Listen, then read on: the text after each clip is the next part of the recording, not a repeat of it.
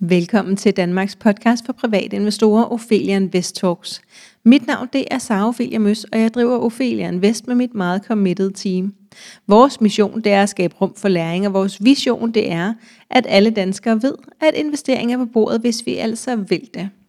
Strukturen er, at vi udkommer to gange ugentlig, nemlig fredag og lørdag, og podcasten varer cirka 30 minutter. Normalt altså.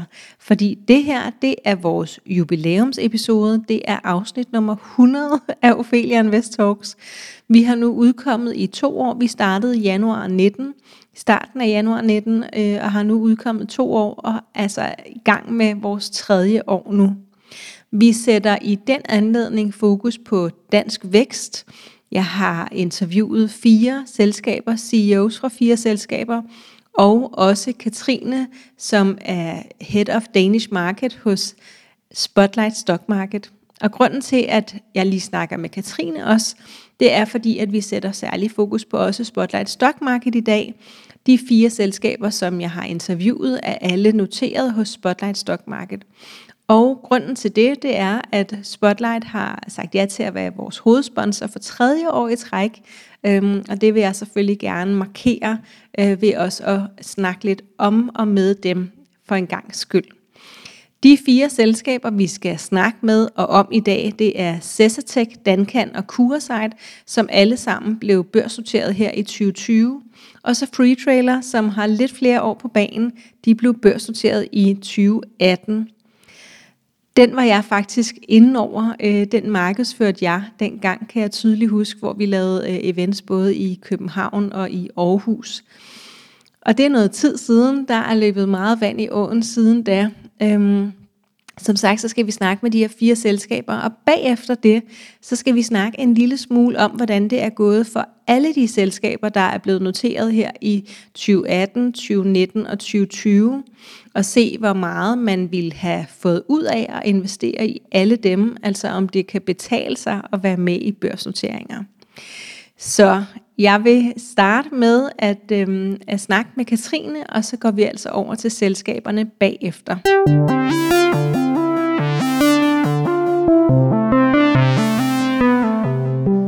Spotlight Stock Market blev grundlagt i Sverige som det, der hedder Aktietorget i 1997, og siden dag et, så har børsen faktisk arbejdet for at skabe så gode betingelser som muligt for øh, vækstvirksomheder, øhm, og for at de her vækstvirksomheder har adgang til ekspansionskapital og øh, alle de fordele, der er på aktiemarkedet, for at fortsætte den øh, udvikling og drift, som de er i gang med. Øh, Spotlight vil gerne være rigtig tilgængelig for selskaberne, der er eller ønsker at blive børsnoteret, og forenkle hverdagen for alle de børsnoterede selskaber, der er hos dem. De arbejder for at skabe mere synlighed om selskaberne, der er noteret på børsen. Øh, og Spotlight mener, at jo lettere og sikre det er for virksomheder at blive børsnoteret, jo lettere og sikrere bliver det også at være investor i dem. Og det lyder jo rigtig flot, Katrine. Øh, og hej til dig, Katrine Hoff. Du er Head of Danish Market hos Spotlight Stock Market. Hej. Øh, og Hej. Tak. Vil du, ja, vil du ikke starte med at fortælle en lille smule om dig selv og din baggrund? Hvad har du læst? Øh, jamen, øh, jeg har øh, for mange år siden har jeg læst på Lunds Universitet, øh, hvor jeg læste en Master of European Affairs. Øh, og så øh, har jeg læst på Handelshøjskolen en, øh, også sådan en efterfølgende en master i, men i Corporate Communication. Øh, det er så den i København? Så, ja, Øh, og øh, så har jeg i rigtig mange år arbejdet med øh, vækstvirksomheder, arbejdet med investorrelationer i vækstvirksomheder. Øh, så, øh, og jo senest, så her kan man sige jo for Spotlight, som er en vækstbørs. Ja, og, og det her med investorrelationer, hvad, hvad er investorrelationer? Kan, kan du sige lige sætte på ord på det? Ja, altså man kan sige, grundlæggende så er det jo kommunikationen til investorer. Øh, øh, og, øh, og der er jo så, når selskaber de så bliver noteret, så er der jo så også nogle, øh, nogle ekstra øh, regler, som man skal følge. Så, øh, så der er nogle, mm. man skal tage der i den, i den kommunikation. Ja, og, og nu kan man måske sidde og tænke sådan, hvorfor har du læst på Lund, og hvorfor arbejder du for et selskab, der er meget svensk? Øhm, og du bor også i Sverige, ikke sandt? Hvad, hvad er det med dig og Sverige? Øhm, ja, men jeg, jeg har altid godt kunne lide Sverige, jeg har også altid godt kunne lide Danmark. Jeg bor jo nede i Øresundsregionen, så, så jeg, jeg har aldrig rigtig set det som sådan noget særligt dansk eller særligt svensk så. på den måde. Men, øh, okay. øh, men, øh, jeg, så, så det betyder ikke så meget, hvilken side af broen man bor på? Nej, det, ikke, det har det ikke Nej. gjort for mig. Det kan være, det gør for nogen. Nej. Okay, godt. Lad os snakke en lille smule om, øh, om Spotlight her. Vil du ikke øh, starte med at give os et overblik over, hvad er det, I laver hos Spotlight Stock Market? Jo, øh, vi arbejder med at øh, skabe forudsætninger for vækstvirksomheder, sådan at de har tilgang til den kapital, de har behov for, for at kunne øh, vokse. Øhm, Øh, og man kan sige, at det, som man juridisk kalder for øh, en, et SME growth market, øh, og i daglig tale vil man kalde os for en vækstbørs eller en minibørs. Øh, og vi har så et tilbud til både danske virks- vækstvirksomheder og til svenske vækstvirksomheder. Øh, og, og vi fokuserer jo på det her vækstsegment øh, og har tilpasset vores tilbud, sådan at vi for eksempel lægger rigtig stor vægt på at give god øh, og meget vejledning til selskaberne i relation til den information, som skal tilgå markedet. Og vi arbejder også rigtig meget med at skabe synlighed omkring selskaberne og deres aktiviteter, således at en del af den løsning, de får hos os, er også distribution i Danmark og Sverige. Og det gør vi for at skabe øget synlighed og transparens. Ja, fordi man vil jo gerne have noget handel i de her aktier, når de først er blevet, øh, ligesom, altså når de er børsnoterede selskaberne, så skal der også være noget action i dem, ikke sant? Jo, men man kan jo i hvert fald også sige, at det handler jo også om, at, at, at, øh, at, der, skal, at, der, at der skal være tilgang til information, øh, og, øh, og man skal arbejde med den information, som, som tilgår markedet. Øh, og, og der ja. også i virkeligheden skal komme en dialog omkring den information, fordi det er jo også der, der, der opstår noget interessant for investorerne. Øhm. Ja, så at vi har adgang til alle de oplysninger, som selskabet sender ud. Ja, og, og, og, og, og det kommer bredt ud i, i et økosystem, og, og der vil være mange, der følger dem, og at der også er for eksempel er nogen, der, der laver en analyse, eller på anden måde, der kommer noget, noget grænskning og noget gennemgang, øh, og i virkeligheden jo en samtale. Er der noget, der kendetegner de selskaber, som, som er hos jer? Nu, I dag der skal jeg jo, øh, har jeg jo fornøjelsen af at snakke med Cesartech og Dancan og Curesite og Freetrailer, som er selskaber, der, der er hos jer. Ja. Er der noget kendetegnende ved de, øh, kan du sige, hvor mange selskaber, øh, bare sådan ballpark, I har hos jer? Ja, der er noteret, øh, jeg vil tro, omkring 100, 165, 170. 170? Og hvor mange af dem er så danske? Der er, er det en 20 stykker? Eller ja, det er, det er lidt mindre. Det er lidt færre. Ja, Ja, altså færre end 20, ikke? ikke færre end 100 Nej. something. Okay. Yes. yes. Det vil sige, at der er rigtig mange svenske øh, selskaber også. Øh, og, og i Sverige er der jo flere minibørser, er det rigtigt? Ja. ja. Øh, er, det, er det rigtigt, der er tre måske? Ja, Lige præcis. Så der er rigtig godt gang i den øh, derovre, med rigtig mange børsnoteringer hver år på de her små vækstbørser. Ja, det har, det, der, der har jo i hvert fald også historisk, kan man sige, været øh, en, en, en høj aktivitet, øh, både i forhold til antal af selskaber, som vælger at notere sig, men jo i virkeligheden også, hvis man kigger på, på de efterfølgende kapitalrejsninger, øh, er der også et højt aktivitetsniveau. Ja, fordi at en ting er, at man bliver børsnoteret, men mange af de her selskaber, fordi det er vækstselskaber, de skal ud og rejse penge i flere omgange. Øh, er det rigtigt, det hedder emission? Ja. Ja. Øhm, godt. Hvad er det for en marked, som I agerer i? Hvem, hvem er det, der er jeres kunder, altså selskaberne, og, hvor stort er potentialet der? Ja, man kan sige, det er jo vækstvirksomheder, øh, og det, det vil jo sige, det er virksomheder, der er relativt tidlige i deres udviklingsfase. Øh, og, og og potentialet der, der, finansielt er der selvfølgelig også et rigtig interessant potentiale. Der skal man som investor selv sagt også tænke på den risiko, som, som der kan være ved, ved, ved den her type investering. Til potentialet, ja. så synes jeg også, øh, også i forhold til det arbejde, jeg selv har, at, at noget af det, der også er virkelig interessant, det er jo, øh, kan man sige, at de her selskaber, de bygger jo på en god idé, som oftest, og som oftest vil det jo også være en god idé, hvor hvis de lykkes med at kunne udleve den, så, kan det, så vil det være noget, der gør en stor forskel for os alle sammen. Ja, sådan både altså helt på samfundsbasis Ja, for man kan sige, at det er jo vigtigt for samfundsøkonomien, at vi har virksomheder, som vokser og udvikles.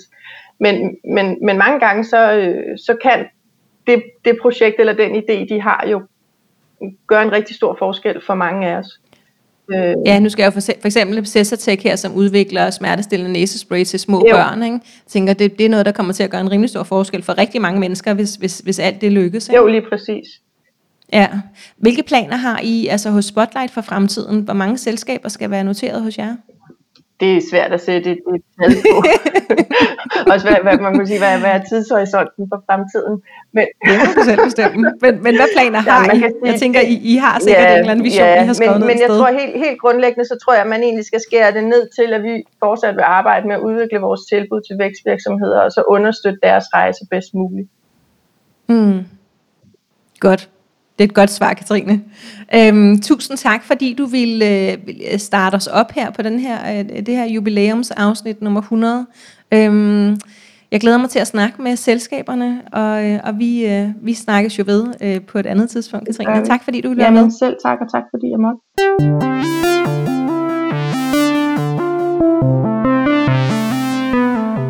Sesatec udvikler smertestillende næsespray til børn mellem 1 og 17 år, der oplever akut smerte eller smerte relateret til medicinske procedurer. Selskabet har andre produkter i pipeline, beroligende næsespray til medicinsk og diagnostisk brug og en lokal bedøvende gel til åbne sår. Og jeg øh, har fået Jes Trygved, som er CEO i Sesatec, med på linjen her. Og hej til dig, Jes. Hej Sara. Tak fordi jeg måtte være med. Det er bestemt min fornøjelse, er jeg sikker på. Vil du ikke uh, allerførst fortælle bare helt kort om dig selv og din baggrund? Bare et par ord. Ja, jeg er fra uddannet fra Handelshøjskolen i København, hvor jeg har en uh. Så har jeg været uh, primært 15 år i Lundbæk. Og derudover har jeg tre små børn, som jo også har været lidt en drivkraft i hele projektet her. Mm. Øh, og hvordan er det? Øh, kan du sige lidt om øh, jeres vigtigste produkter? Nu fik jeg nævnt noget, og nu siger du så, at du har små børn og så videre, og så kan jeg se, at det matcher rigtig godt. Er alt det her startet, fordi at I har siddet øh, nogle kloge mennesker med nogle børn, der øh, ikke har haft det så fedt? ja, det kunne man godt tro, men det er det nu ikke. Altså, projektet startede oprindeligt fra Rigshospitalet, hvor øh, Bettina, som er en af founderne, øh, lavede en Ph.D. om det her tilbage i 2013 så det er jo nogle år siden. Øhm, og da jeg kom ind i projektet for fire, cirka fire år siden, så var det jo også fordi, at øh, jeg havde oplevet nogle af de her øh, øh, smerter ved procedurer fra mine egne børn, og tænkte øh, med det samme, det her det øh, er meget bekræftende over for mig selv, men jeg kunne også se et stort øh, potentiale.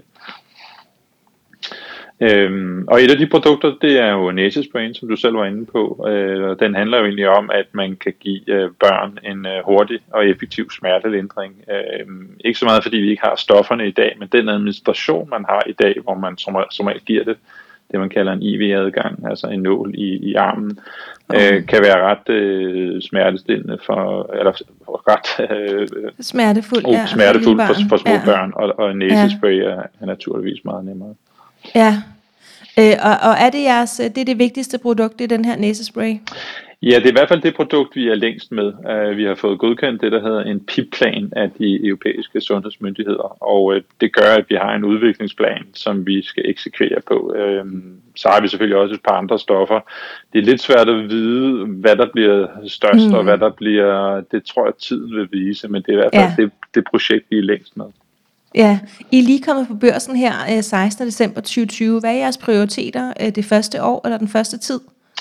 Jamen, først og fremmest skal vi jo have sat gang i, øh, i nogle kliniske studier. Øh, helt præcist tre af dem i, i 2021. Men derudover skal vi faktisk også have opbygget hvad skal vi sige, en lille organisation, selvom vi jo har eksisteret i nogle år, så er der ikke så meget, der er formaliseret vi skal have lidt nye folk på, vi skal have styr på noget compliance og nogle processer, og alt det her med at få de rigtige mennesker ombord og få teamet til at spille, det skal man absolut ikke øh, undervurdere, når man øh, starter et nyt selskab. Nej. Øh, tjener I allerede penge nu? Nej, øh, det gør vi ikke. Vi er jo det, man kalder et øh, udviklingsselskab, og i, i biotech-verdenen, der vil det sige, at al den øh, viden og al den, øh, det arbejde, der bliver lagt i projektet, det, det skaber en eller anden forventning til en, til en værdi. Og det vil sige, at typisk så vil vi jo sælge rettighederne, eller eventuelt selv markedsføre det, og det er der, at vi vil få øh, indtægter, og der kan altså godt mm. gå nogle år endnu, øh, ja. tre til fire år i hvert fald. Og det er helt normalt for en type selskab som jeres? Ja, det er det jo den her branche. Det tager enormt lang tid, som jeg sagde før, men vi startede i 2013, øh, ja. så det er jo allerede øh, syv år, og øh, der går i hvert fald fire år, så, så sådan 10 år, det er ikke unormalt, før man begynder at tjene penge. Man kan så sige, at upsiden derefter er jo typisk meget større, i og med at man går ind på et, et stort marked og øh, er i gang i hele Europa nærmest fra dag i dag. Hvorfor er det så, at I hopper på børsen allerede nu? Hvad, hvad er det, som investorerne investerer ind i på det her tidspunkt? Ja, men ganske kort, så var det en lidt sjov historie det her med, hvorfor kom vi på børsen. Vi var faktisk i øh, TV2-nyhederne tilbage i øh, for lige præcis et år siden, slutningen af december sidste år. Og øh, det havde vi nok ikke regnet med, at det var så nemt for os at komme i medierne, men det var en positiv historie. Mm. Og det var ligesom det her, der, der triggede os. Jamen, børsen er måske et godt sted for et selskab, der udvikler medicin til børn at være. Og øh, det, var, det var starten på rejsen. Man kan så sige, hvad er det, der gør, at, at investorerne... Altså, jeg tror, man skal have en lille smule hjerte med i de her projekter, og man skal synes, at sundhed er selvfølgelig super vigtigt i øjeblikket, men, øh, men, men, men udviklingen af medicin til børn, tror jeg også handler meget om, om følelser og hjertet. Mm. Det her med, at, at det, det, er ikke, det er ikke et, et hurtigt fix, og så, øh, så har vi et nyt produkt på markedet. Det kommer til at tage lidt tid. Ja, og det er noget, som de fleste kan se sig ind i, og måske også øh, har tålmodigheden til at vente på. Ja, det håber jeg da. Øhm, ja. Vi har jo været i gang, som du selv siger, ganske kort, men vi har jo fået en fin start, så, øhm, ja. så vi er jo tilfredse. Og hvilken tidshorisont skal man så have øh, som investor, når man investerer i jer? Fordi nu sagde du, at der er i hvert fald en 3-4 år til, at øh, I begynder at tjene penge.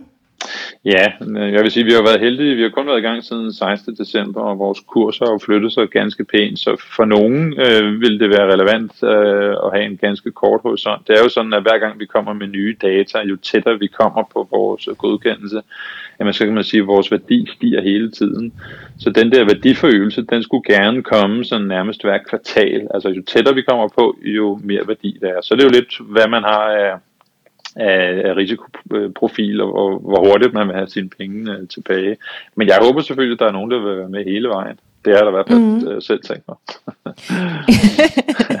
øhm, øh, og så kommer der et spørgsmål, som måske er en lille smule pudsigt, men jeg tænker, at, øh, at det er sådan noget, som jeg øh, med fordel kan spørge alle om. Øh, hvordan forholder I jer til bæredygtighed hos Cessatech? Ja, men øh, det er jo lidt anderledes, når vi taler sundhed nogle gange, og især når man opererer inden for hospitalsvæsenet, fordi der er nogle andre standarder for øh, renlighed og sådan nogle ting, men øh, man kan sige, vi anvender jo noget medicin, som er øh, anvendt tidligere, som man har erfaring med øh, fra voksne, og derfor kan man sige, at vores udviklingsproces er jo øh, lidt kortere, og vi bruger knap så mange ressourcer, som man vil gøre for at udvikle noget helt nyt fra, øh, fra bunden. Derudover så har vi jo selvfølgelig en masse dialog med vores leverandører og transport og alt hvad vi...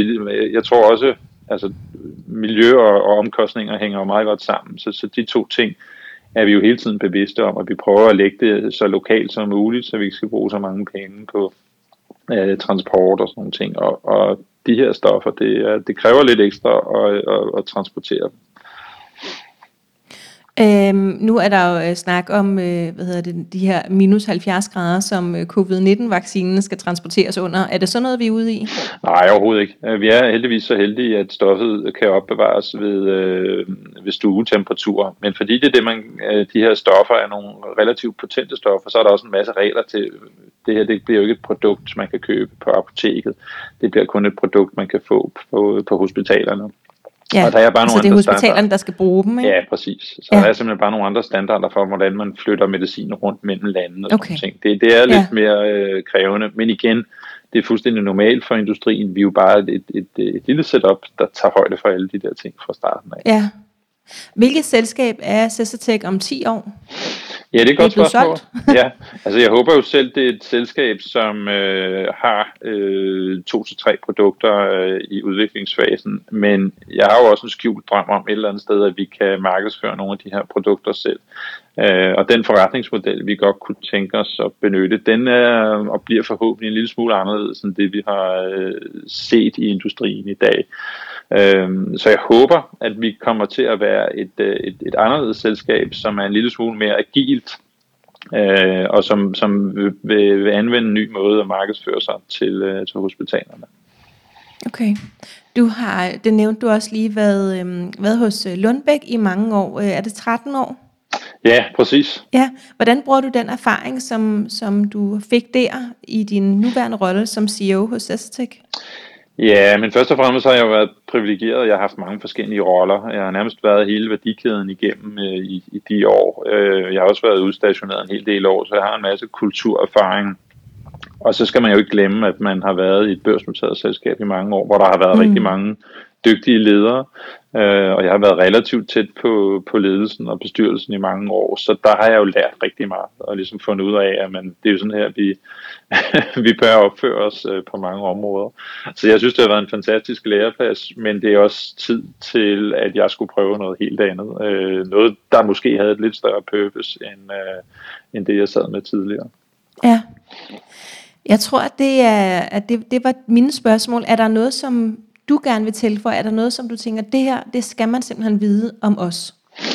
Jamen, jeg tror, man skal, man skal tro på, at vi kan gøre en, øh, en forskel, og vi kommer til at gøre det en lille smule anderledes. Hvordan det helt bliver, jamen, det vil jeg ikke løfte sløret for endnu, fordi der er meget af det, der er sådan en lidt en aspiration, men øh, øh, vi, vi har en, en stærk bestyrelse, det er der ingen tvivl om bag os, og, og vi har været meget heldige, at de har været med på den her rejse. Så jeg tror også, at de kommer til at hjælpe os i, i den rigtige retning. Så jeg glæder mig helt vildt til at komme øh, ordentligt i gang. Hvad er det, der gør jeres bestyrelse øh, særlig stærk? Jamen, vi har øh, folk fra, øh, fra både supply til øh, finans. Øh, vi har to læger ombord, Adam og Charlotte, som øh, Silan Pharma og, og Charlotte har været Lundbæk. Altså vi, vi har mange kompetencer hele vejen over, mm. og Ulla, vores formand, som også har været øh, i, i børsnoterede selskaber før. Øh, og det er jo egentlig min primære arbejdsgiver og mit team øh, i den her opstartsfase. Det er jo dem, jeg kan rådføre mig hos, og de kan ja. hjælpe mig. Så det er enormt vigtigt at have, have dem med. Fedt. Øhm, tusind tak, fordi du vil være med, Jes. Ja, selv tak. Det var en fornøjelse.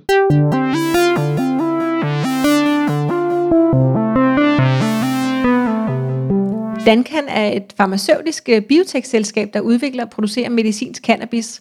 Selskabet er fokuseret på at opdage, udvikle, fremstille og markedsføre nye cannabinoide lægemidler i en bred vifte af sygdomsområder. Og jeg har CEO for Dankan, Jeppe Krog Rasmussen, med på linjen her. Velkommen til dig, Jeppe. Tak så. Tak. Det, du laver. Vil du ikke fortælle en, en lille smule om dig selv og din baggrund? Øhm, hvad, hvad har du lavet, inden du øh, kom til Dankan? Det kan du tro. Øh, igen, så tror jeg, jeg er nok lidt, det man vil kalde en, en, en atypisk ung CEO. Øh, men, men Hvor gammel er du, hvis jeg må spørge? 25, lige blevet 25. Så, ja, det er meget ungt så, så, så det, i forhold til dem, jeg plejer at snakke med. Man, man vil kalde. Øh, men, men et ja. frisk pust, og sådan en, ja, jeg har dannet bagland i, og baggrund inden for startups, og har ligesom mit bagland inden for styrker inden for corporate finance, uh, investor relations, altså generel strategi og, og innovation. Um, og hvor har du samlet den erfaring henne, øh, strategi og innovation? Jamen, det er tidligere projekter, simpelthen. Øh, den her, ja, den typiske entreprenør spirit, plejer jeg at kalde mig. Øh, autodidakt, kan vi også altså kalde fra, det. fra andre virksomheder? Yes, altså typiske virksomheder inden for, for medtech og, og tech, og også lidt inden for pharma. Øh, det er ligesom der min, mit, mit bagland, det ligger. Så, så, så jeg er ikke helt ja. væk fra, fra mit, øh, mit hjemland, hvis man kan sige det sådan. Men, men hvor meget kan du have nået at, at, at lave inden, hvis du er 25? Altså, det er jo, det er jo alt vel relativt, tænker jeg. Men, øh, men altså, nej, jeg, jeg er forholdsvis ung. Men, men, men det er jo også en, en, en ung ny industri, det her. Øhm, så, så, så det er, det, det, er, det er lønbar kan man sige. Så, øh, det må man sige. Så, Var det så ikke, direkte ud af gymnasiet? Ja, mere eller mindre kan man sige. Øh, ja. Det er korrekt hensat, fuldstændig. Det er selvfølgelig også, øh, hvad er det, syv år eller sådan et eller andet. Der kan man jo godt nå at lære noget. Bestemt, det synes jeg. Det, ja, øh, en masse faktisk. Lære noget hver dag. Øhm, Ja, præcis. Øh, og og hvad, så med, hvad så med Dankan? Hvad er det for en størrelse? Ja, vi er jo stadig et forholdsvis nyt selskab. Altså man vil nok stadig kalde os et startup. Men, men, men et, et spændende selskab, hvor man kan sige, at der er enorme vækstpotentiale ude foran, og mulighederne ligger der. Øh, men men vi, er, vi er jo stadig et nyt selskab. Øh, hvor, hvor mange er I på teamet? Nuværende så er vi øh, omtrent det svinger lidt, eller hvordan du vil regne ud frem og tilbage med, med fuldtids og deltid, så teamansatte, men vi er 6-7 mand fast i, i selskabet, som, som arbejder, og det er jo så, hvad kan man sige, de store støbeben øh, af hele ledelsen og hele det C-level mens, øh, ja. executive team øh, og så videre øh, rundt den vej. Øh, og det vil jo øh, meget har... hurtigt blive, ja. blive meget bredere med, med tiden, i og med at vi skal til at ekspedere ret voldsomt derhen over næste år. Ja, kan du give os et overblik over jeres vigtigste produkter? Øh, jeg synes, for lige sådan at indlede lidt yderligere til, hvorhen vi agerer ja. og, fungerer som virksomhed, så er vi jo underlagt Endelig. den her øh, nye forsøgsordning. Den er ikke ny mere, men er stadig forholdsvis ny. Den blev ligesom en, en realitet i, i 17 og blev aktuel i starten af 18. Øh, og den har jo nogle, nogle... Og til os, der ikke ved, hvad forsøgsordningen overhovedet betyder. Ja, det er jo den nye ordning med medicinsk cannabis Danmark. Øh, hvor det er nogle, det gør ligesom, at man, man har lavet en, et, et, en legal vej til at, at kunne udskrive øh, medicinsk cannabis til patienter. Øhm, og der er så nogle patientgrupper, som ligesom er lidt mere hvad kan sige, højere prioriteret, kan nemmere komme, komme i betragtning til medicinsk cannabis. Og det er så specielt i høj grad øh, smertepatienter, som er i fokus her. Øhm, så jeg, jeg ved ikke, om man kan kalde det vores, vores vigtigste produkter, men i hvert fald for nuværende vores mest øh, aktuelle må være den, den kortsigtede strategi omkring øh, importering og, og distribution af, af produkter fra strategiske partnerskaber, og ligesom herved, øh, hvad kan man sige, skabe og forløse den, den nuværende manglende tilgængelighed for de mange læger og patienter i, i relation til behandling med medicinsk cannabis Danmark. Ja, hvem, hvem er jeres samarbejdspartnere der? Vi har mange støbeskeen, men vi har også på stykker allerede nu. Uh, vi har en, en, en, sige, en white label uh, agreement med et australsk selskab, som hedder Medfarm Labs, og så har vi også lige uh, signet en, en anden kontrakt med en, en producent i Israel, som hedder Canishaw, øhm, som er lidt mere langsigtet, kan man sige. Øhm, ja. Okay. Og hvad så, nu sagde du, det var den kortsigtede strategi. Kan du sige noget om den, om den langsigtede strategi?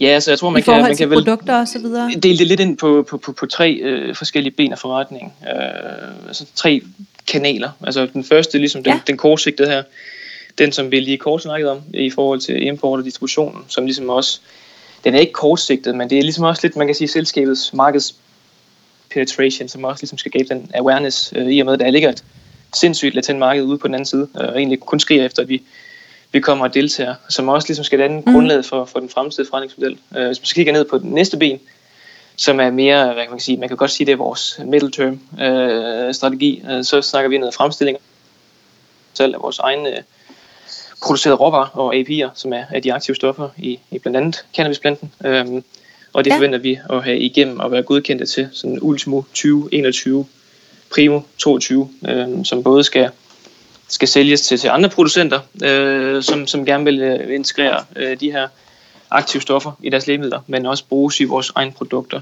Øh, som så også leder til, til det sidste ben, som er benet omkring øh, vores egen fremstilling, udvikling og salg af egenproducerede lægemidler. Øh, og herunder mere fokus på, på formuleringsdelen og selve optagelsen, øh, det man typisk vil kalde øh, delivery systems. Øh, og mere fokus på en, en hvad kan man sige, det noget mere rigtig pharma og en mere IP-baseret platform, som, som skal sikre, at vi ligesom også er, er til stede på, på den lidt længere bane. Ja. Tjener I allerede penge? Øh, ikke for nuværende. Øh, nej, det gør vi ikke. Nej. Øh, men Hvad er forventningen i forhold til, hvornår at I kommer til at tjene penge? altså, jeg, jeg tror ikke, vi vil kommentere på det som, som enhed øh, for nuværende. Altså, det er klart, at der er nogle af vores forretningsben, øh, blandt andet den her import- og distributionsdel, øh, som, Ja. ja. som ret hurtigt må antages komme til at generere nogle, ind, altså nogle indtægter. Øh, Er det sådan inden for et års tid, eller? Altså det vil, øh, vi, vi, vi regner med at have vores første produkt på markedet i, i, i udgangen af første kvartal næste år. Øhm, Okay. Ja. det kan man sige. Okay. Og, og det, det, det, det er Yes. svært at kommentere på, fordi der er rigtig mange omvandsfaktorer, som, som vi ikke har over. Blandt andet en, ja, en, ja, en, en konkurrencesituation, som, som kan se meget anderledes ud på det tidspunkt, men den kan også være til vores fordel. Øhm, men Ja. relativt, Hvilken relativt til farmabranchen, så må, må man antage, at, at, at det er meget hurtigt. Øhm, Ja. Hvilken tidshorisont skal man så have som investor, hvis man investerer i jeres aktie? Uh, ja, altså øh, igen, som, som hvad kan man sige, øh, før kommenteret, så set med, med farmabriller, så er det jo en, en relativt øh, kort tidshorisont øh, sammenlignet med selskaber, som arbejder med, med konventionel medicin og den tilgang dertil, altså kliniske studier osv. Øh, kigger man mere på sådan et, et rent fundamentalt øh, synsvinkel på det hele, så snakker vi nok en, en tidshorisont på, på 3-5 år, men, men selvfølgelig også med mange afgørende milepæle undervejs. Øh, Ja. Ja. Hvad, hvad er det for en marked, som, som I er på? Hvem er kunderne, og hvor stort er potentialet?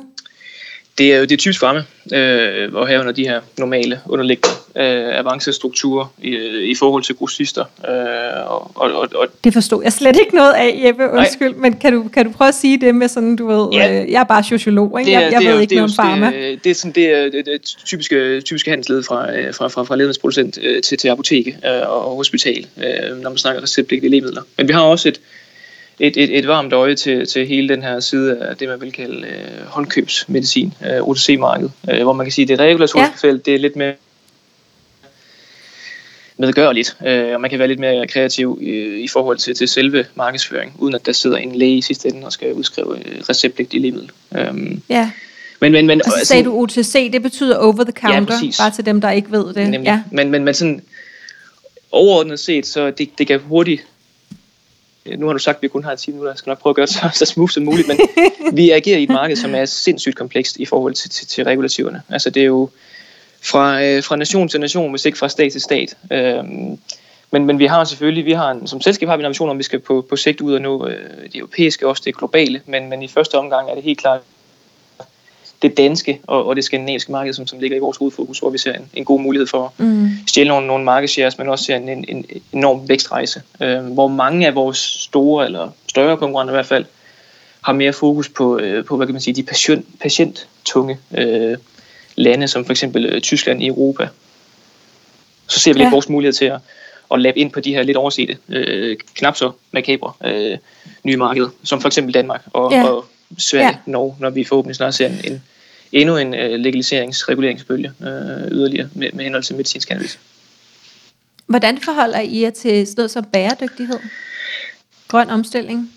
Ja, godt spørgsmål. Det er bestemt noget, vi er, vi er opmærksom på øh, i forhold til vores profil om, omkring den her bæredygtighed. Øh, jeg tror, nøglen for, for os og, øh, i forhold til det her, det er ligesom brugen af den plan, vi har lagt næsten siden dag et, øh, og, og de metoder, som vi nogle gange har, har sat os for næsen og, og realisere. Øh, jeg kan lige kort prøve at opsummere. Så det er jo noget med, at vi, vi dyrker jo lidt hvad kan jeg sige, utraditionelt i forhold til til store dele af den eksisterende industri i forhold til, at vi gør det i kontrollerede klimakrammer, som i høj, højt omfang er præget af automatisering, herunder mindre beskæftigelse, og så prøver vi også i et stort, bredt og vidt omfang at genbruge mange af vores egne ressourcer, som vand, fertilizer, gødning, alt det her, vi nogle gange kan, kan få kørt i en cyklus. Ja. Øhm, sammenlignet med traditionel gardneri, der vil vi så utænkeligt nok have en, en, en højere elregning, øh, men jeg vil også kunne argumentere for, at vi vil have en, en, en langt højere optimering og hvad kan man sige, stabilitet af, af supply, og herved en mindre fejlrate, da vi ikke er så påvirkelige over for, for vind og vejr. Øh, som i sidste ende ja. vil må ud til vores fordel, øh, versus det i går så en traditionel, øh, og det aftryk, det nogle gange måtte sætte på klimaet. Øhm, Fedt. Så, så, men, men det, er, det er en god balance mellem det at drive en reel forretning, altså, og så have en bæredygtig profil, og så ultimativt sikre patientsikkerheden. Øh, og alt sammen skal jo helst Ja. op i en, en, gå, gå hånd i hånd op i en, en højere enhed, og, og det er jeg ikke i tvivl om, vi nok skal lykkes med. Tak skal du have, Jeppe, og tusind tak, fordi du ville være med. Selv tak.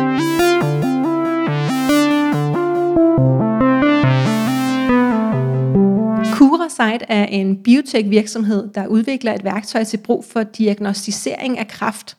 Fokus er på at imødekomme behovet for forbedret diagnose og behandling af flere kræftindikationer.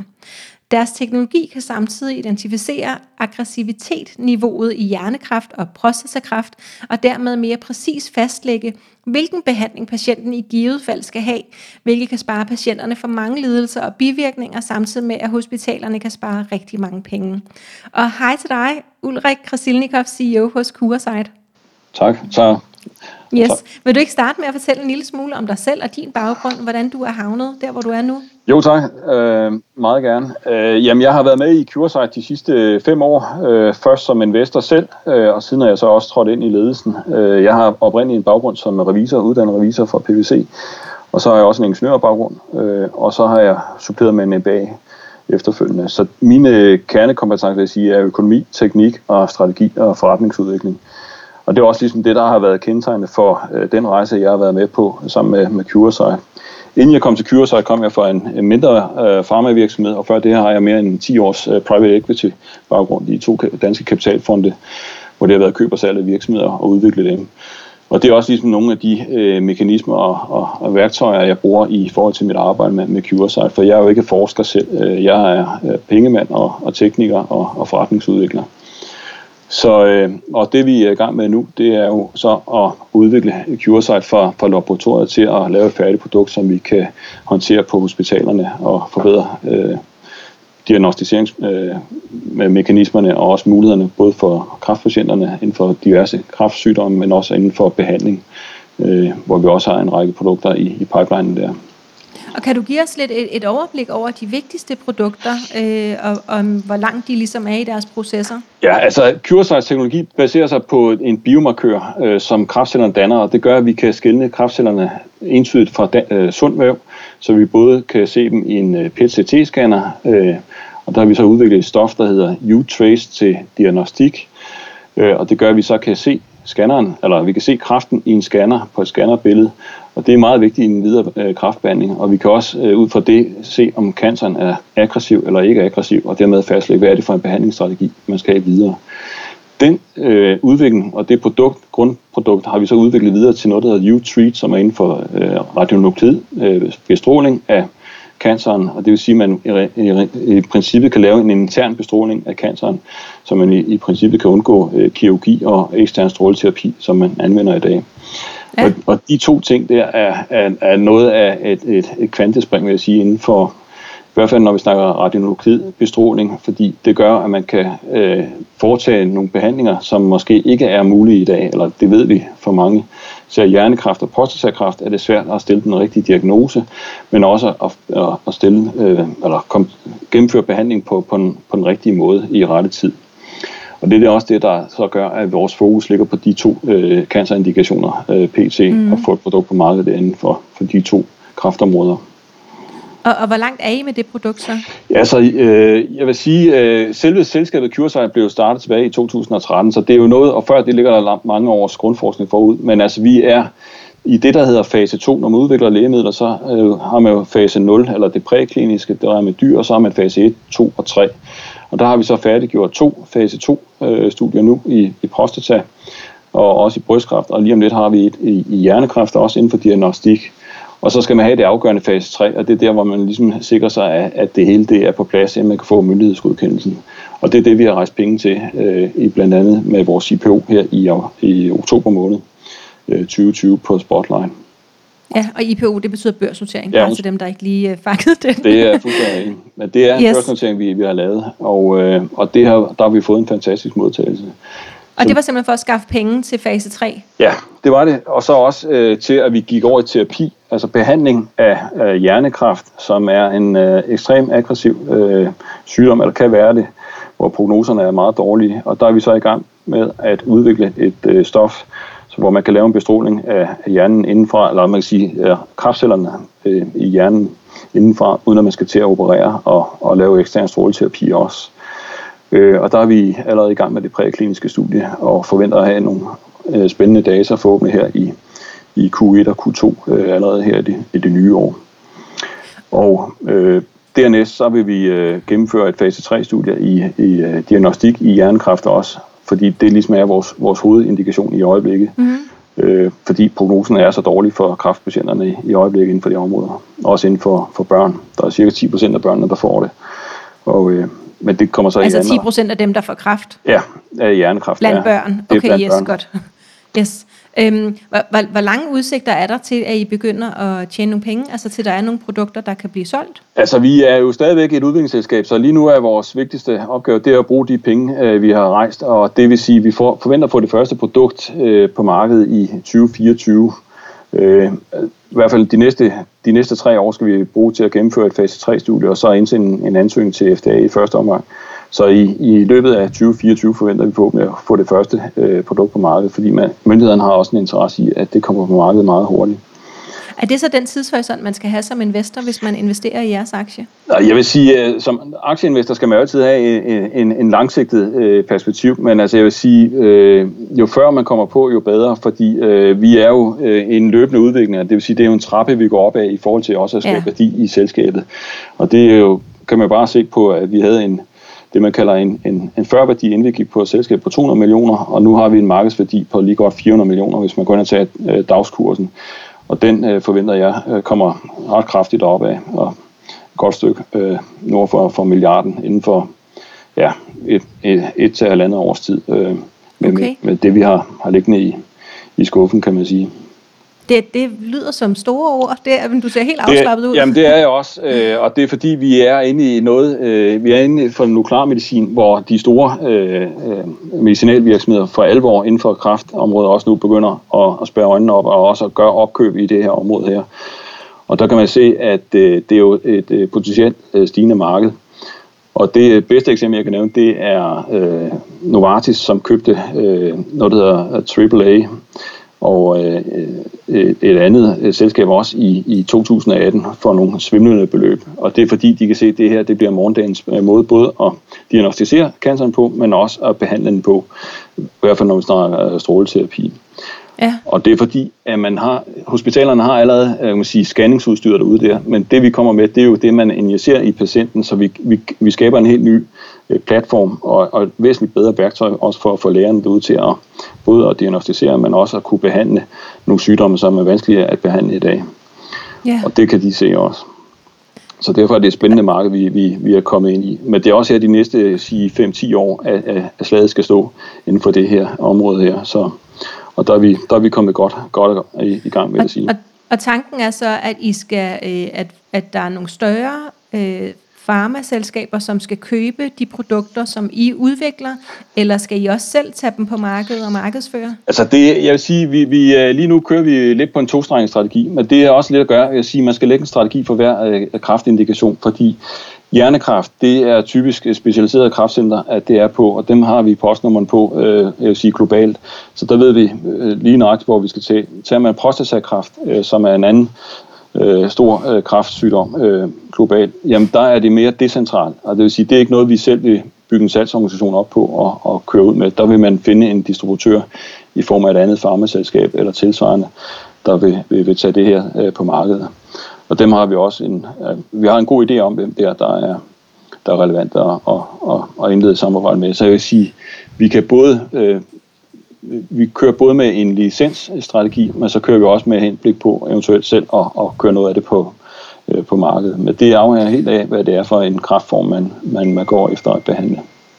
Går I også og byder op til, at der er nogen, der simpelthen skal spise hele butikken? Altså, det kan jeg jo ikke afvise, men altså, det, er jo, øh, det er jo op til aktionærerne at afgøre. Øh, men det er klart, at når man går på børsen, så er man også synlig på en anden måde, og dermed er det indirekte jo også en salgsplatform, man, man er op på. Og det vil sige, vi, vi sigter jo på at være transparent i, i det omfang, vi, vi kan, uden at skade selskabets udvikling, men det, dermed åbner vi jo også op for, hvad vi har i posen over for vores mulige øh, øh, man vil sige, samarbejdspartnere, og dermed mener jeg de store farmaselskaber, som ja. er interesseret i at, og, og, at få fat i sådan nogen som, som os blandt andet. Men det ja. er, der ligger ikke noget konkret der lige nu. Nej, det regnede jeg heller ikke med, at du ville sige her til. Øh, men re- rigtig fin forklaring. Øh, helt kort til sidst her, Ulrik, hvordan forholder I jer til bæredygtighed? Jamen jeg vil sige, øh, det er jo, det er jo noget, vi, vi skal forholde os til hver dag, og, og jeg vil sige, i bæredygtighed for os, der er det i første omgang ud fra en økonomisk betragtning, fordi økonomi, det er en, en øh, begrænset ressource, også når vi snakker sundhedsvæsen og, og kraftbehandling. Og det vi kan med vores øh, selskab, eller den teknik, vi tilbyder, det er, at vi kan tilbyde øh, flere patienter på færre ressourcer, øh, en, en bedre både diagnostik øh, mulighed og også en behandling. Øh, og det er i hvert fald den øh, kalkyl, vi har lavet nu, så man kan sige, at vi får et væsentligt bedre værktøj at introducere for vores øh, hospitaler, hvor patienterne får et øh, hurtigere svar, og vi, de kan få flere patienter igennem for, for de samme penge, som de gør i dag. Og dermed kan vi øh, forhåbentlig behandle flere kræftpatienter øh, tidligere, og, og således at det ikke får øh, man sige, unødige konsekvenser for patienten, øh, og dermed også øh, bliver dyre for, for sundhedssystemet længere ned ad vejen. Ja. Så, så jeg vil sige, øh, bæredygtighed, ja, det er jo noget, øh, er, er helt klart noget, der, der indgår i det her også, fordi det er øh, et, et værktøj, og man siger, den teknologi, vi har udviklet, den hjælper både patienterne, men så sandelig også vores øh, sundhedsvæsen i at få et, et bedre øh, mulighed for at diagnostisere og behandle patienterne, øh, uden at de skulle ud og nødvendigvis investere i ekstra udstyr, øh, fordi det står på øh, kraftafdelingerne øh, i dag. Ja, tusind tak Ulrik. Det var, øh, det var det, vi nåede. Jo. Det var rigtig spændende, og tak fordi du ville være med. Selv tak.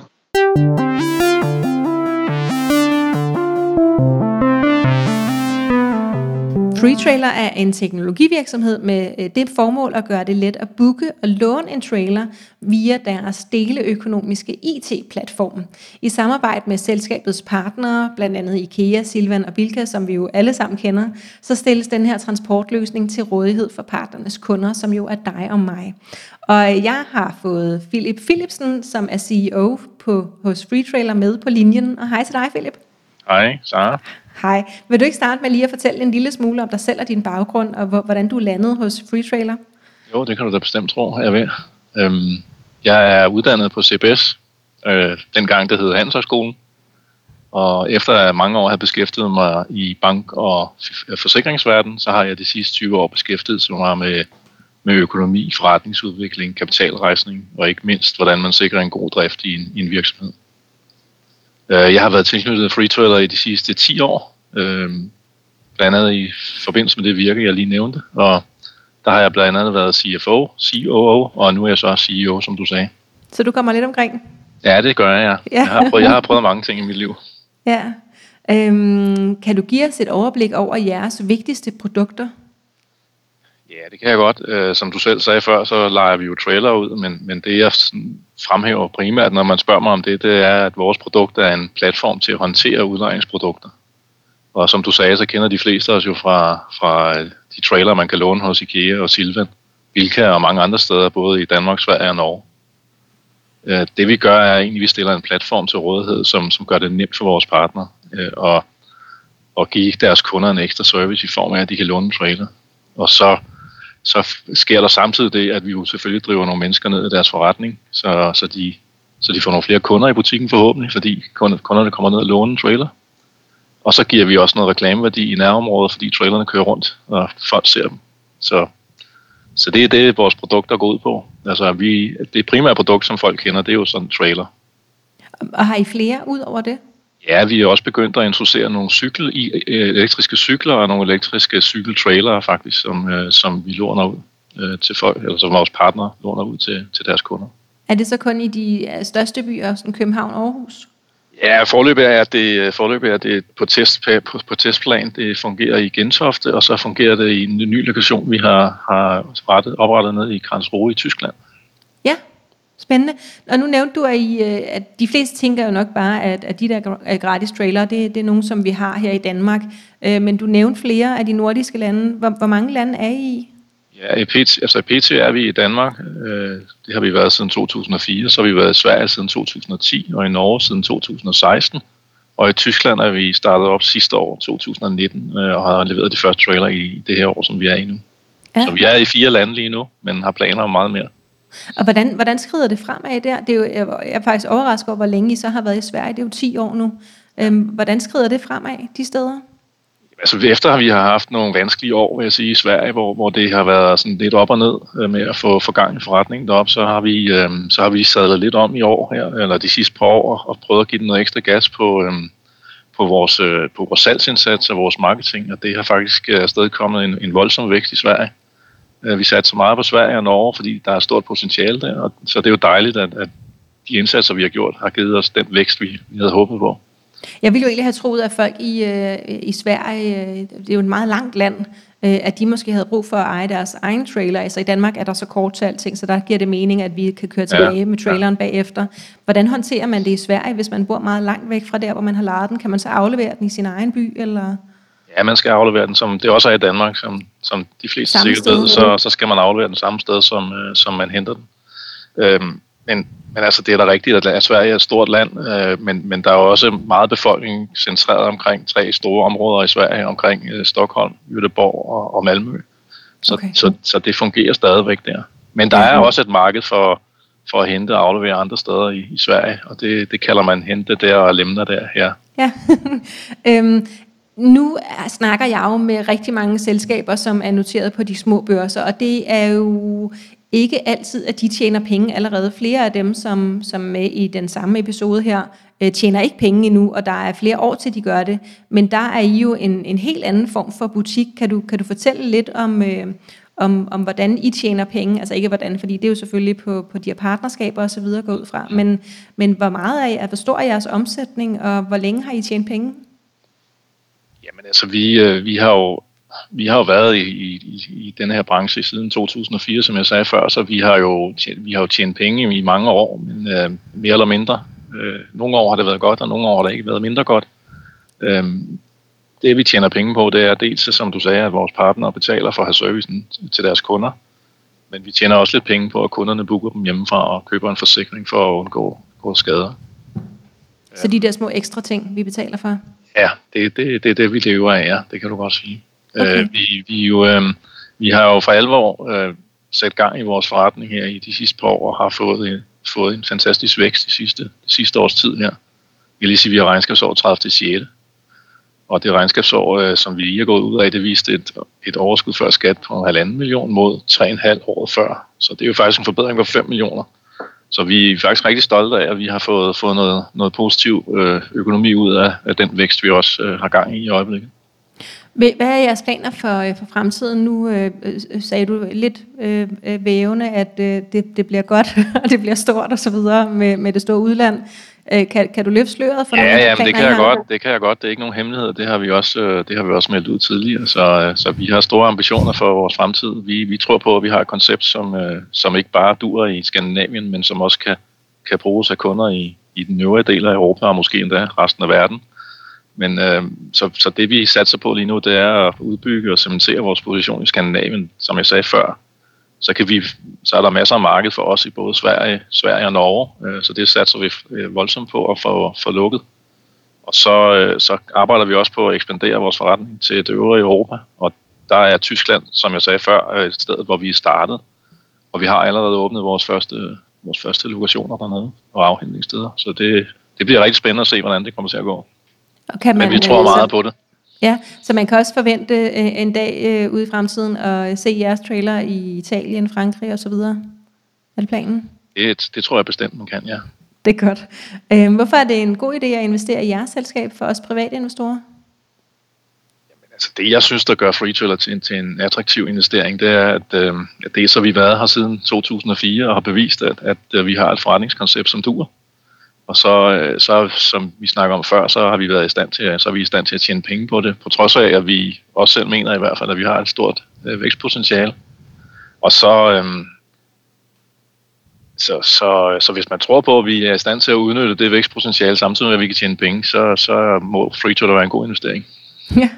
Øhm, hvilken tidshorisont skal man have, hvis man køber jeres aktie?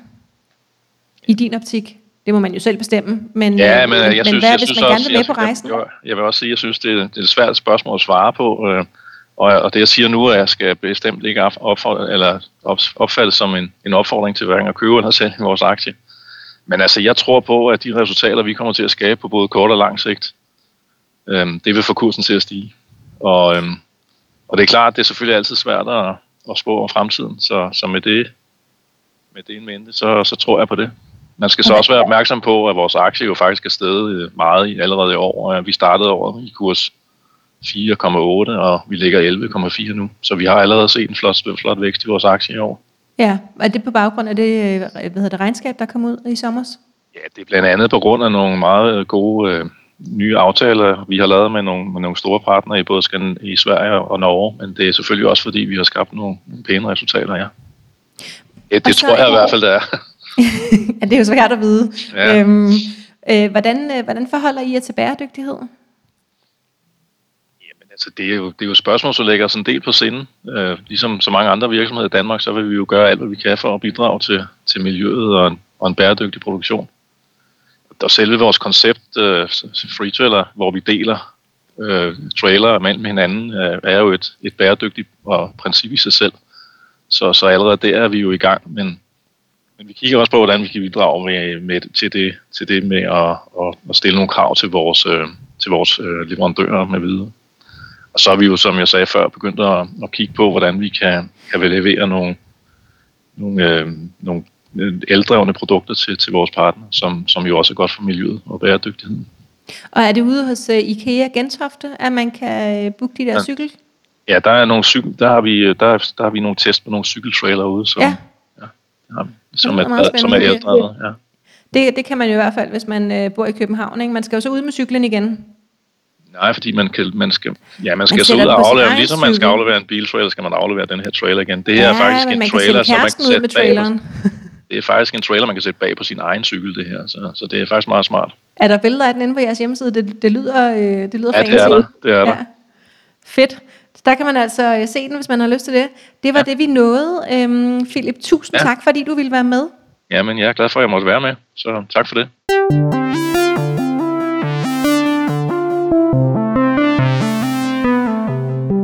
Nå, det var så nogle samtaler med nogle forskellige selskaber, og også Katrine fra Spotlight Stock Market.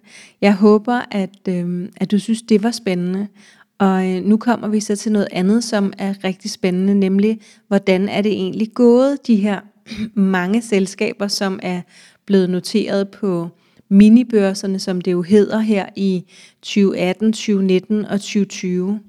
Og en minibørs, det er øh, den børs, der ikke er hovedbørsen. Så i Danmark, der hedder hovedmarkedet, som, som også kaldes main market, Nasdaq Copenhagen.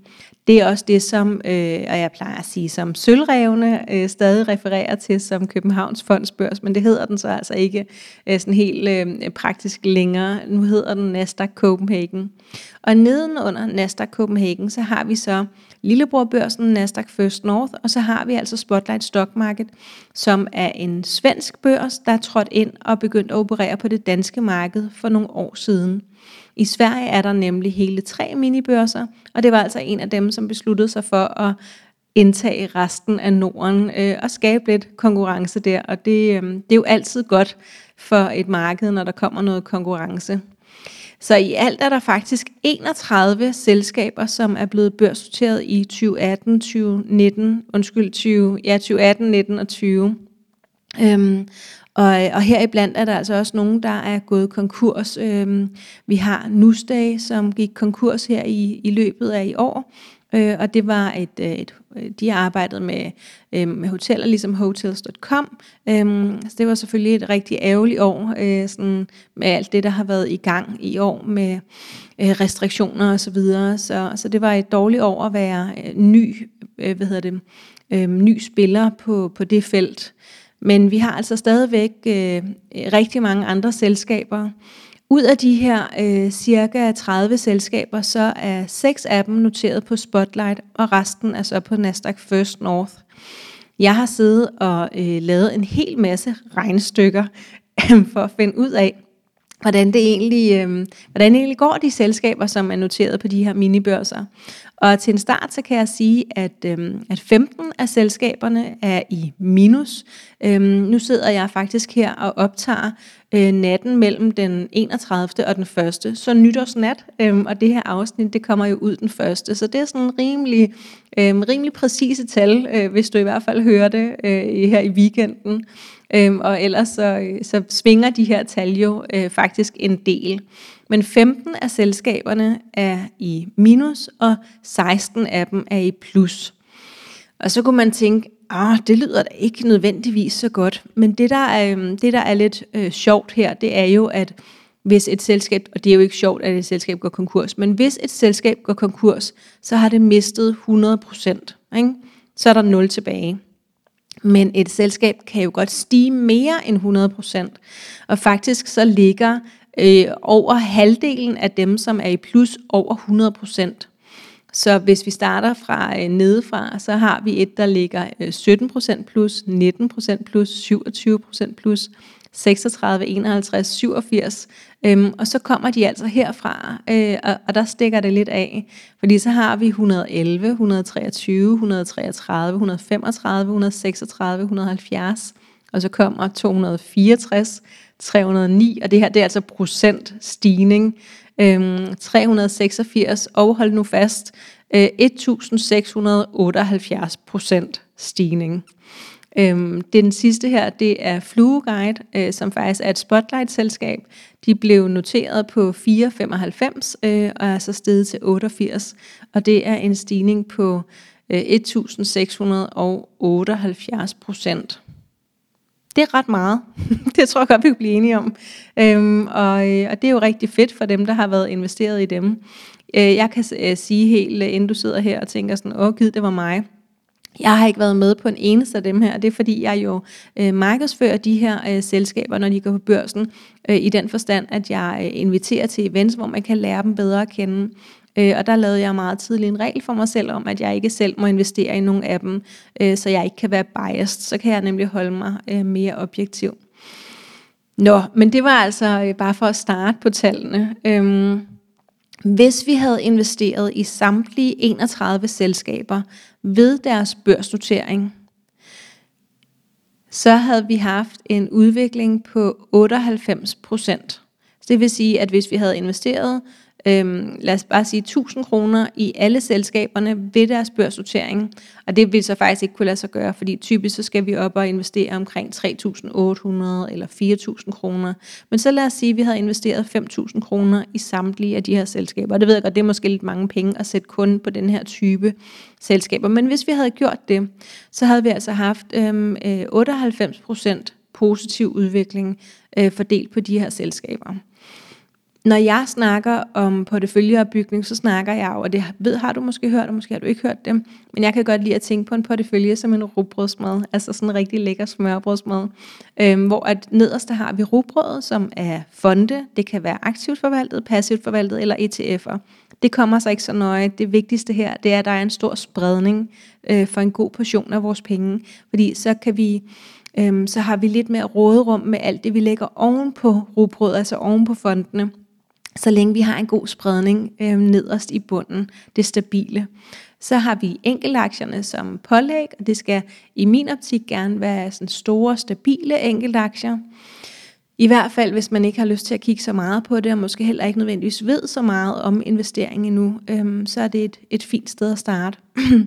Oven på det, så har vi mayonnaisen, øhm, og det er så crowdlending og guld, igen, det her det er bare min, øhm, øh, min lille robrødsmadsportefølje. Jeg er ikke økonom, jeg er ikke aktieanalytiker, jeg er sociolog, øh, og så har jeg også beskæftiget mig det her hver dag i tre år nu, og fået lov til at snakke med en hulens masse kloge mennesker. Både her i podcasten og også i alle vores øh, mange, øh, både fysiske og live events. Nå, men allerøverst på karseniveau, det er derop, at jeg synes, man skal lægge sine børsnoteringer. Fordi som jeg lige startede med at sige, så er der jo også nogle af de her selskaber, som går konkurs. Når jeg snakker om øh, porteføljeopbygning, så synes jeg øh, personligt, at man skal øh, ikke vælge et af de her små selskaber, men hellere øh, købe en lille smule af dem alle sammen.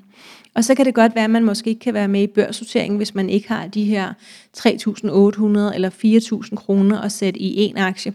Det er typisk lige omkring det beløb, man nemlig skal tage en aktie for, når man starter. Så det kan godt være, at aktien kun koster 4 kroner og 95 øre, ligesom Flueguide men man får ikke lov til bare at købe en.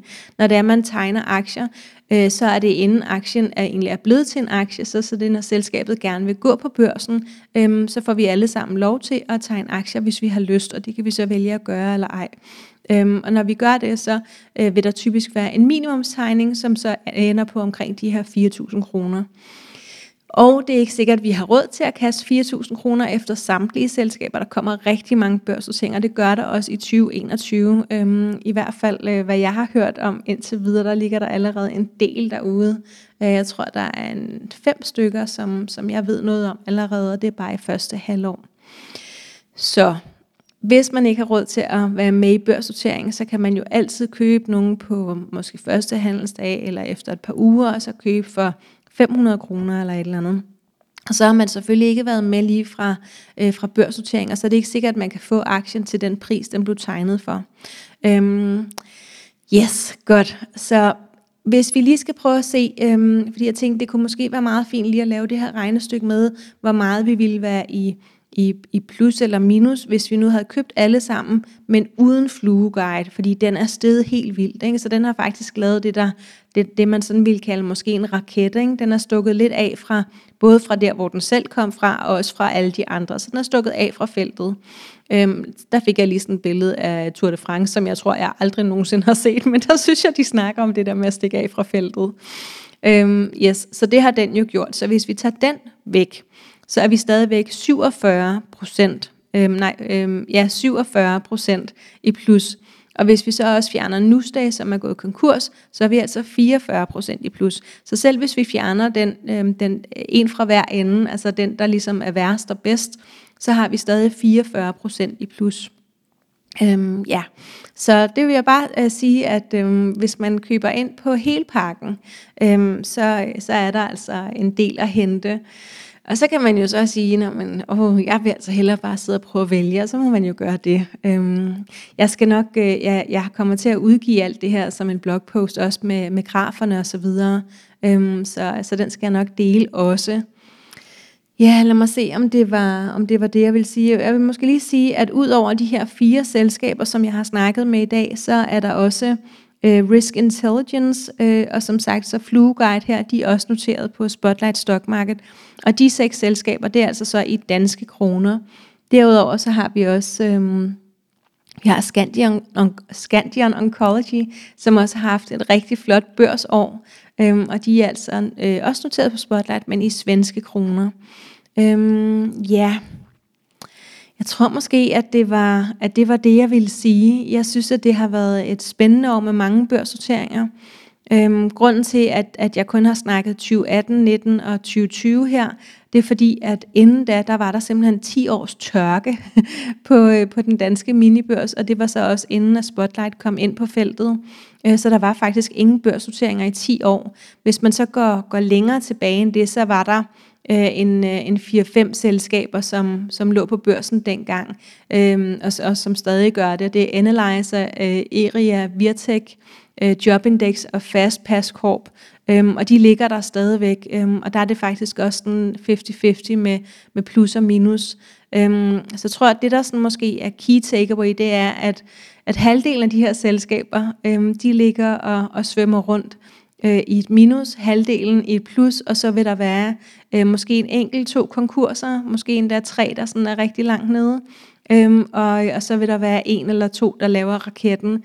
Øhm, men ud over dem, der laver raketten, så er der altså også en, en håndfuld, øhm, altså en, en 5-7 selskaber, som ligger over 100 procent. Så, øh, så sådan alt i alt, så, øhm, ja, så må key takeaway være, at hvis man investerer i, i hele banden, øhm, så, så kan man altså godt regne med, øhm, ikke regne med, men, men have en, en blød forventning om et plus, og det er jo fordi, at et selskab max kan gå i 100% minus, men kan gå i flere tusind procent plus. Øhm, og så vil det jo pege den vej. Nå, jeg håber, du har synes, at det var et uh, spændende jubilæumsafsnit. Øhm, jeg kan i hvert fald altid godt lide, når jeg får lov til at snakke med, med dem, der sidder øh, i front. Det er jo passionerede mennesker. Øhm, og nu er jeg jo selv øh, sådan iværksætter-type, så øh, det er måske også bare hyggeligt at snakke med andre, der også brænder for noget. Jeg er sikker på, at du også sidder og brænder for en hel masse. Øhm, du er meget velkommen inde i vores to aktieklubber på Facebook. Den ene hedder simpelthen Aktieklubben Danmark, den anden hedder Kvindelogen. Der sidder vi øh, over 20.000 mennesker og investerer og sparer om investering. Du kan følge Ophelia Invest på Facebook, Instagram, YouTube og LinkedIn. Feedback er altid velkommen. Har du ris, ros eller forslag, så skriv endelig en mail til kommunikationsnabelag.opheliainvest.dk. Hvis du hører øh, vores podcast på øh, Apple Podcast, altså på iTunes, så vil vi sindssygt gerne have en rating, og særligt dem, hvor I lige skriver en lille hilsen, er super hyggelige. Dem bliver jeg altid glad for at læse. Øh, og så får jeg jo i det hele taget rigtig mange beskeder fra jer på alle mulige medier, øhm, og det bliver jeg rigtig glad for. Øhm, hvis du gerne vil lære at investere, så kan du gøre det i Ophelia Invest Club, hvor vi både har aktieanalyse og alt muligt andet. Øhm, Ja, yeah, så tror jeg så var der for hundredende gang af, af tid til at sige tusind tak, fordi du lyttede med.